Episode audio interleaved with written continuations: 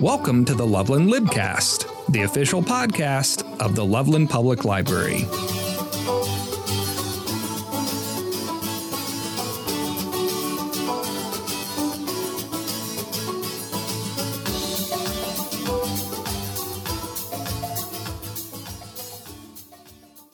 As the world changes around us, we are constantly vacillating between two different versions of ourselves, the one who wants to be healthier and the one who wants to be excited or comforted by the food that we eat.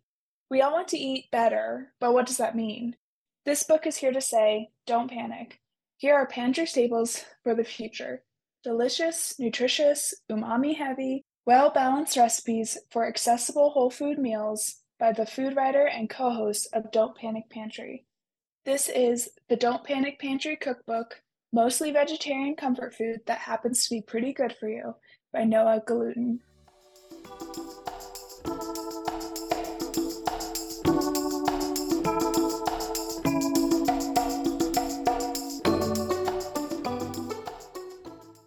Joining me today for the July Loveland Cookbook edition of the Loveland Libcast, I have my wonderful co-host, as always, Ashlee Reager, recipe developer and food writer for Westword. Ashlee, how are you doing? I'm great. How are you? I'm doing well. Thank you for asking. And we are also very lucky to be joined today by Esther, our wonderful adult services librarian. Esther, welcome to your first Loveland Cookbook Group edition of the Loveland Libcast. Thank you for having me. I'm excited to be here. Our audience will get used to you being the host of this, so we're going to start off with a bang, and we're going to start off by talking about July's cookbook, the Don't Panic Pantry cookbook by Noah Galuten. But before we get into the Don't Panic Pantry cookbook by Noah Galuten, I want to tell you all about our August and September cookbooks. So in August, we're going to talk about the Ball Complete Book of Home Preserving by Judy Kingrey. And then in September, it will be Mezcla, Recipes to Excite by Esther Belfrage. So, Ashlee and Esther, I wanted to ask both of you if you had made anything from our previous cookbooks, or is there anything you're cooking, baking, anything that you're creating right now, or thoughts on upcoming cookbooks? Ashlee, we'll start with you. Sure. So I just actually made a recipe similar to Erin Jean McDowell's recipe. She was the author of a previous cookbook that we covered, The Book on Pie, which is an awesome resource if you like to bake. But I made Bierocks, which is in her new book, Savory Baking. And Bierocks is something very near and dear to my heart because it is a Mennonite staple, and, and my family is all Mennonite, and my ancestors are all Mennonite. So many people might know Bierocks by their other name, Runzas. There's the chain of Runza restaurants in like Loveland and Longmont and Fort Collins. If you have ever been there, you might you might recognize it's a it's like a bread roll, a very soft and, and slightly sweet bread roll that's filled with cabbage and beef. So something I grew up on that they served at my high school cafeteria. Speaking of the Book of Pie, have you used that technique with the toasted sugar to weigh down the pie filling? Is that mm-hmm. Yeah, yeah. That's a technique that originated with Stella Parks, another alumni of our cookbook club. She wrote Brave Tart, but I have used that technique. You line your pie crust when you're blind baking with sugar instead of beans, and then you get kind of a toasted sugar product out of it, and you can keep reusing that sugar and keep getting more and more toasted sugar. I, I have used that, and I've also like toasted sugar on its own and done that technique specifically for the toasted sugar, and it's awesome. I love doing that. I think that's the coolest thing. I remember how cool it was when we started talking about that technique. That was one of my main takeaways from that podcast, but then also making the pumpkin pie filling in advance and freezing it. Those were the two big pie tips that I took away anyway. Yeah, for those who don't know, they can go back and re-listen to that episode and just hear Susan Reed and I exclaiming for like fifteen minutes about how cool the technique that is. And even though it's hot summer, it's never too early to start getting those pie tips, thinking about them, writing them down, because we'll be in pie baking season before you know it. Esther, have you made anything from our previous cookbooks or perhaps one of our cookbook kits? Yeah, I have. I made a few things, but one of the things that I wanted to tell Ashlee is that I took a starter and it has been living and going strong. It's hard to make yourself make bread in the summer mm-hmm. because it's like, I don't want my oven to be four hundred fifty degrees. And so I've kind of just been keeping my starter like limping along in the fridge and haven't really baked that much bread out of it. But I did make that sourdough focaccia from, cool. the, from that kit. Old World Sourdough, I think was the name of that cookbook. Yeah, yeah, that is so cool. I also don't make bread during the summer, so I totally feel you. You can use sourdough starter to make like little scallion pancakes and things. You can really just use like straight up starter and put it in a pan so you don't have to heat your oven up. Yeah, we um, often have waffles on Sunday mm. as like a little family tradition. And I've been making waffles with the sourdough discard. Yeah, which is, love that. Very good. Yeah. yeah. All right. Yeah. Ashlee, why did we choose the Don't Panic Pantry cookbook by Noah Galuten? And who do you think that this would appeal to? So I was not familiar with Noah Galuten before you had reached out to other librarians at the Loveland Library and asked for cookbook recommendations. And this came in as one.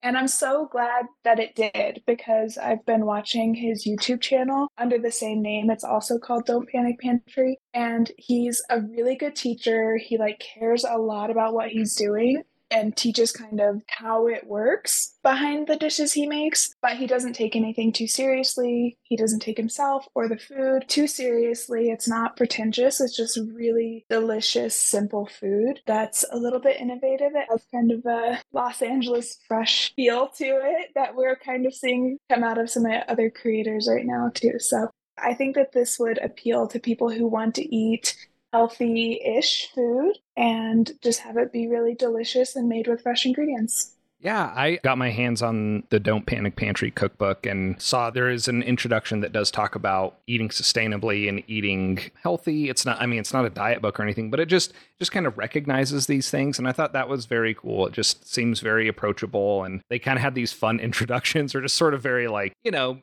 conversational introductions to the recipe, mm-hmm. which I liked as well. We've kind of talked about the author a bit.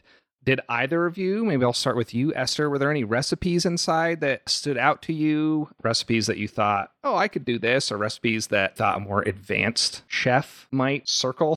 I don't have any particular recipes, but what I liked about the book, kind of just flipping through, is the ethos of the book being that you want to have a well-stocked pantry, and that means more than just having flour, but mm-hmm. like having things so that making food from home is actually the easier option than going out. You know, I didn't grow up in a family that cooked, which seems so insane now to say, because what else did we do? But we just sort of had fast food, and I cook every night now and have for years, but it took me a long time to figure out how to kind of not shop specifically for a meal, but to have food that you can rely on and make a meal in the moment, because you have these staples in your pantry, in your freezer, in your fridge that you have made. So I really, really enjoyed the ethos of that. And that's something that makes cooking at home easier and more enjoyable and less panic ridden. And you don't have to buy a new spice for every single meal or whatever, you know, which I used to feel very viscerally when I was first on my own, because I had no idea of how to make something from these building blocks.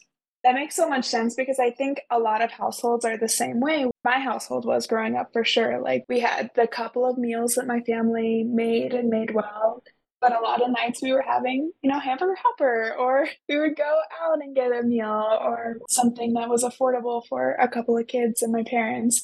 But once you have this pantry, like you were saying, that's stocked. And what's cool about this cookbook too is he's not saying, oh, you need to have whole beans and you're going to make the beans fresh every time. Like, it's totally okay to have a can of beans and use a can of beans and make something really delicious with it. And you don't have to go and get fresh herbs, because often dried herbs are totally okay, especially if you're cooking midweek and, and not cooking to impress anyone. You're just wanting to make something really delicious for yourself for dinner. So Were there any recipes that drew your interest in particular, Ashlee? I know I had a couple that that stood out to me. Yeah, I would love to hear what stood out to you. Um, some that really caught my eye several times as I was looking through this book. I would get stuck on one of the first pages, which was the blender batter yogurt pancakes. And those are a buckwheat pancake, and you just put everything in the blender and mix it up, and there's your batter. And that was really cool. I also love buckwheat pancakes. So that seemed really easy for someone who's wanting to get the vibe of this book and, and doesn't want to put a ton of effort into it. I also was really struck by the spiced labneh and charred vegetables recipe. Labneh is like a creamier, thicker version of Greek yogurt. It's super delicious and just this concentrated Mediterranean creaminess. And that's a really cool technique because it's you just grill veggies and then you put it on this whipped dairy product, which can be infinitely translated. So if you have a dinner party that you're wanting to bring an appetizer to impress people, you can easily adapt that one. And then if you wanted something a little more challenging, the broccoli sausage bread looked really good. And he offers options to make the dough and the sausage yourself, or you can pick up pre-made or pick up vegetarian options for those or use mushrooms instead. So uh, very flexible recipes in this one. Speaking of the flexible recipes, it, it is noted in that intro, talking about eating less meat as well, but eating nicer meat if you do eat meat. And mm-hmm. and I appreciate a lot of the, the recipes in there are vegetarian or or it's easy to make them vegetarian. One that jumped out, especially because of the, the picture, was the Gruyere leek and Swiss chard pie. That just seemed mm. so tasty. And then I liked that there were a lot of recipes for salad dressings, just stuff that seemed like it would be fun. You whip those up and then, you know, you can just keep using them. If you make a enough of it and one, one that you like, that could just become something that's part of your, your routine. So I really enjoyed that. And then I thought the broccoli pasta also looked very good to me. And there were, there were a lot of recipes too, where sort of like my mom made this a lot, or, you know, this was in our family, and that kind of thing was, I don't know, very, it felt like a, a comfort food, but also like, I don't know, maybe elevated a little more. And then there's a mm-hmm. recipe that was like, I can't remember the exact name of it, but it was like the late night drunken noodle pasta. And it was the, the description was about like, sometimes I come home because I've been, you know, out with friends and I just want to whip up something, you know, instead of grabbing fast food or tacos or whatever, just make something. And so it was this noodle dish and it looked really good, mm-hmm. but it, you could tell it was also just sort of a, like, if, you know, a chef like, like he is, just being able to grab some stuff and, and throw together something, something tasty and quick, which is what you want after you have been out on the town. Exactly. So those were some that stood out to me. There there was mm-hmm. just so much in there where I was like, oh, I feel like I could do this. Or a salad dressing thing where it's like, oh, I can just dial this into what I want. And then, you know, you can kind of do whatever you want with the salad. So I really appreciated that part. For our July, the Don't Panic Pantry cookbook kits, Esther, I'm going to let our audience in a little secret that you have been choreographing these kits for many, many months now. Would you like to introduce what the July kits will be for folks? Sure. So speaking of dressing, the kit this month will be a vegan tahini dressing, and those kits will include tahini, which is sesame seed, ground sesame seed, rice vinegar, red wine vinegar, and tamari, which is just a gluten-free soy sauce. And I think other than maybe some seasoning, the only ingredient that we are not including is olive oil. I think that's the only missing ingredient. So if you have olive oil, you can make this dressing with all of the things that we're giving you. And Noah talks about various uses for this and it, how it like quickly became a favorite of his. And it would be good on soba noodles, and it would be good just on as a dip for on a, in a crudité platter. And that is a very versatile dressing, which I think is a, maybe a little surprising to folks because tahini has such a strong flavor. But I mean, I love the flavor of tahini. And those will be available, as always, on the second Thursday of the month, which in July will be July thirteenth. Were there any notes or tips that you had for this as well, Ashlee? Yeah, I don't think I could give any tips because it's so easy. It's like mix all the ingredients together and you're done. I made this a couple of weeks ago and it was very yummy. I really liked it. I've been making a lot of salads I'm coming to terms with the fact that I'm not like a leafy greens kind of salad person. I like a little texture, like something different. I don't like spinach. So I've been making a lot of salad with like shredded cabbage and chickpeas and cucumbers and tomatoes. And this dressing was really good on that kind of mixture, as it would be if you are a spinach person. I also made the purple cabbage slaw, I think it's called in the book, that uh, he dresses the red cabbage with the tahini dressing, and then also has some jalapeno or some, I think he calls for a serrano in there maybe. I used a jalapeno because I couldn't find the, the other pepper that he called for. But it was super yummy. It was like not something that I was used to having. A tahini dress slaw is not in my typical repertoire. But I enjoyed it a lot. I served it with like grilled chicken sandwiches and it was yummy. Do you have any recommendations for other cookbooks or food writers or social media personalities similar to Noah Galuten or this cookbook that you would recommend? Yeah, I think that if you like this cookbook or like the sound of it or like the YouTube channel, I would check out On Vegetables, which is a cookbook that Noah Galuten had co-written with Jeremy Fox a couple of years ago that was very well received. That is a more obviously vegetable-focused book, especially while we're in summer, we're in farmers market season. It would be a fun one to experiment with. And then, like I mentioned earlier, I really get this L A simple but innovative, fresh whole food vibe from this book, which really reminds me of one of my faves, the Molly Baz Cook This Book cookbook. Esther, do you follow any or read any? There's this New York Times No Recipe cookbook. I don't know when it came out, maybe two years ago. And it's like uh, no recipe recipes. So it talks a lot about stocking your pantry and what to have, and almost more, in fact, than than this book of like what to build on a pantry. And it gives you recipes, but it doesn't really tell you quantities of anything. So it's like oh, this and that and as much of this as you want. And it tells you what to include. And that has been, as somebody who, again, is like trying to kind of cook more and be more confident in the kitchen in general and not be so re- recipe reliant and be able to like cook something out of like scraps that I have in the fridge or scraps that I have left that are about to go bad. If you set yourself up with like a pantry, you can make stuff on a Tuesday night out of, you know, ketchup and eggs and, and leftover kimchi. And like, there you go. Now I have this like fried rice kimchi thing, you know. That's cool. I'm going to have to check that book out. It sounds kind of similar to the I Dream of Dinner book that we also covered a couple months yeah. ago. Bring in all the references. Yeah. Oh, this is great. And I, I just love this conversation. It's really, it's making me think about that approach to cooking that sometimes, and I, I'm guilty of this, of thinking like, you got to be locked into a recipe and the way to do it. And it's uh, this approach of like, well, if you, if you set yourself up with the right things, you're going to be able to combine them in a way that, that also teaches you how to cook, and you're able to make delicious things and a variety and give you that confidence.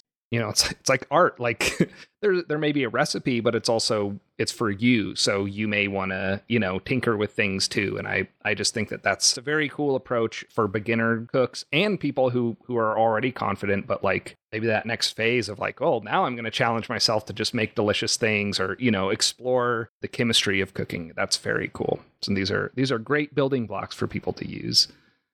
Finally, before we go, always like to talk about what, mostly what you're reading, Ashlee, and what I'm saying I'm going to read. But I'm sure that Esther is reading something or has finished something recently too. Ashlee, what are you reading or watching or listening to? I'm in a little of a reading slump right now, which is kind of embarrassing, but I wait for my library ebooks to come up off of hold, and then they all come up at once, and then I read none of them. So that's a fun little habit I have. But there is a podcast I really like called Maintenance Phase, and it's all about kind of the trials and pitfalls of nutrition and wellness culture, which I have a sort of a background in nutrition, so I'm, I really love that they debunk all of these nutrition myths. And one of the hosts has a fairly new book within the last year. Her name is Aubrey Gordon, and her book is You Just Need to Lose Weight and nineteen Other Myths About Fat People. And I have been listening to audiobook of that, and it's really awesome. I just really appreciate her perspective, and it's liberating too. think about your body that way, and to also recognize that there are people in all sorts of bodies all around us. Those both sound great. Uh, good podcast and a good audiobook. Esther, are you reading anything, or have you read anything recently that you would like to share? Yeah, I'm always reading various things at once. I think I'm in like a summer mood. I just finished a long romance series, which is a little bit embarrassing, but it has been going on far too long. And as a little palate cleanser, I'm reading a kind of beachy, silly book, which is called The Patron Saint of Second Chances, and it's by Christine Simon. And I knew nothing about the book. I was working at the reference desk one day, and we had a like beach read display, and uh, one of the other librarians put it out, and I took it home. And it's just it works. The system works. Yeah. And uh, it's just a really light, kind of funny read about this small Italian town, the mayor of some small Italian town that's about to get into a big snafu. Fun. I, I love books like that. Sometimes, especially, yeah, speaking of like a reading slump, Ashlee, sometimes a book like that, I love where you're just like, you can kind of hit the ground running and like, you're just going through and it, you know, it's just fun and like, it feels like a no pressure read, but they can be super yeah. enjoyable. So that's very cool. What um, about you, Daniel?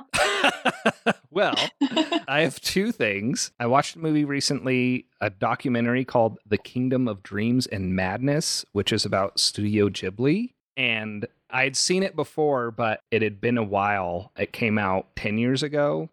And it's just like a really interesting, you know, look at this animation studio, Studio Ghibli and Totoro and Spirited Away and Howl's Moving Castle and all of those, and Miyazaki, the the guy who's directed all of those, and he's this he is still the force behind Studio Ghibli. And one of my favorite parts is like he doesn't write scripts, he just storyboards, and he storyboards as they're animating. So people don't know how it's going to end or like where it's going, and it's just kind of up to him to like decide that on, you know, it's like building the tracks for the train while the train is coming down. And it just, I don't know, I, I love stuff about the creative process. And it, of course, it's it takes a whole bunch of people to make any of these things happen. And there's there's someone who works there, he calls the master doodler, and she like creates all these all these fun little characters and stuff. And it's, mm-hmm. I don't know, it's just, it's just cool. And like he, you know, it just has these weird insights, and you, you can tell why those movies are like so bizarre, but interesting. And like, I don't know. He he definitely embraces, you know, life is bizarre and crazy, but also he's very into the environment and things. And so that that's on uh, H B O Max, or just Max now, but also on, it, maybe it's a D V D that uh, is checkoutable, maybe even at the your local library. Perhaps. And then I've been listening to this collection of short stories called Rogues. It's it's got a bunch of different authors. It's edited by George R R. Martin, and he's he's done a few of these. One I've I've listened to before is called Dangerous Women, and it's all stories about dangerous women, is and, and authors' interpretations of that. And those are just really cool. There's it's it's very long, but you're you're changing stories so often that like, you know, sometimes you're getting into one and it ends and you're like, oh, that was a cool, you know, character or world or something. And then you switch to another one, but just a lot of different voices and how people interpret that. And yeah, it's, it's very fun. Sometimes a, a collection of short stories is just what the doctor ordered. Uh, do you think that the authors were given the kind of theme and prompt and wrote from it, or was they selected? They're I, given the theme. I believe that they're all written specifically for this. Oh, and some okay. authors like use worlds that they have kind of created before and to tell a story with this theme. And some it's just like totally dreamed up. But I do believe that they are written specifically for this anthology of, of short stories, and that it's authors from all, all kinds of genre. I mean, there's Westerns, there's science fiction, there's fantasy, there's stuff that's more literary. It's good. And I, I like those as audiobooks too, because there's usually a different reader for each story as well. So oh, cool. um, yeah, you really get a lot of variety, and the best for road trips if you like short stories. That's so cool. So intriguing. Like you get a sampler pack of all these different yeah voices, and literary voices and actual voices if you listen to audio. Yeah, you're you're like one one story you're in like, oh, it's cat people and they're, you know, like in a space station, and the next it's like just someone and their grandma, and it like it just you you're going to get everything, like really really everything. And those interpretations, especially something like Rogues, can really be, you know, like a trickster or a bandit or, you know, just all mm-hmm. these all these archetypes, then also subverting those archetypes. So it's pretty fun. Well, that does it for this episode of the Loveland Cookbook Group Libcast. Ashlee, thank you so much for being a wonderful co-host for these and for discussing the Don't Panic Pantry Cookbook by Noah Galuten. Those recipe kits for vegan tahini dressing will come out on July thirteenth. Ashlee, thanks for coming back and co-hosting these. Thank you. Thank you very much. And Esther, thank you so much for joining this July episode. Thanks for having me. It was so fun. It was fun for me as well. And I will talk to you all next time on another episode of the Loveland Libcast. Bye. Bye. Bye. Thank you for listening to this episode of the Loveland Libcast. If you'd like to contact us about the podcast, please reach out to Daniel at daniel.tate at cityofloveland.org. That's D-A-N-I-E-L dot T-A-T-E at cityofloveland.org. See you next time.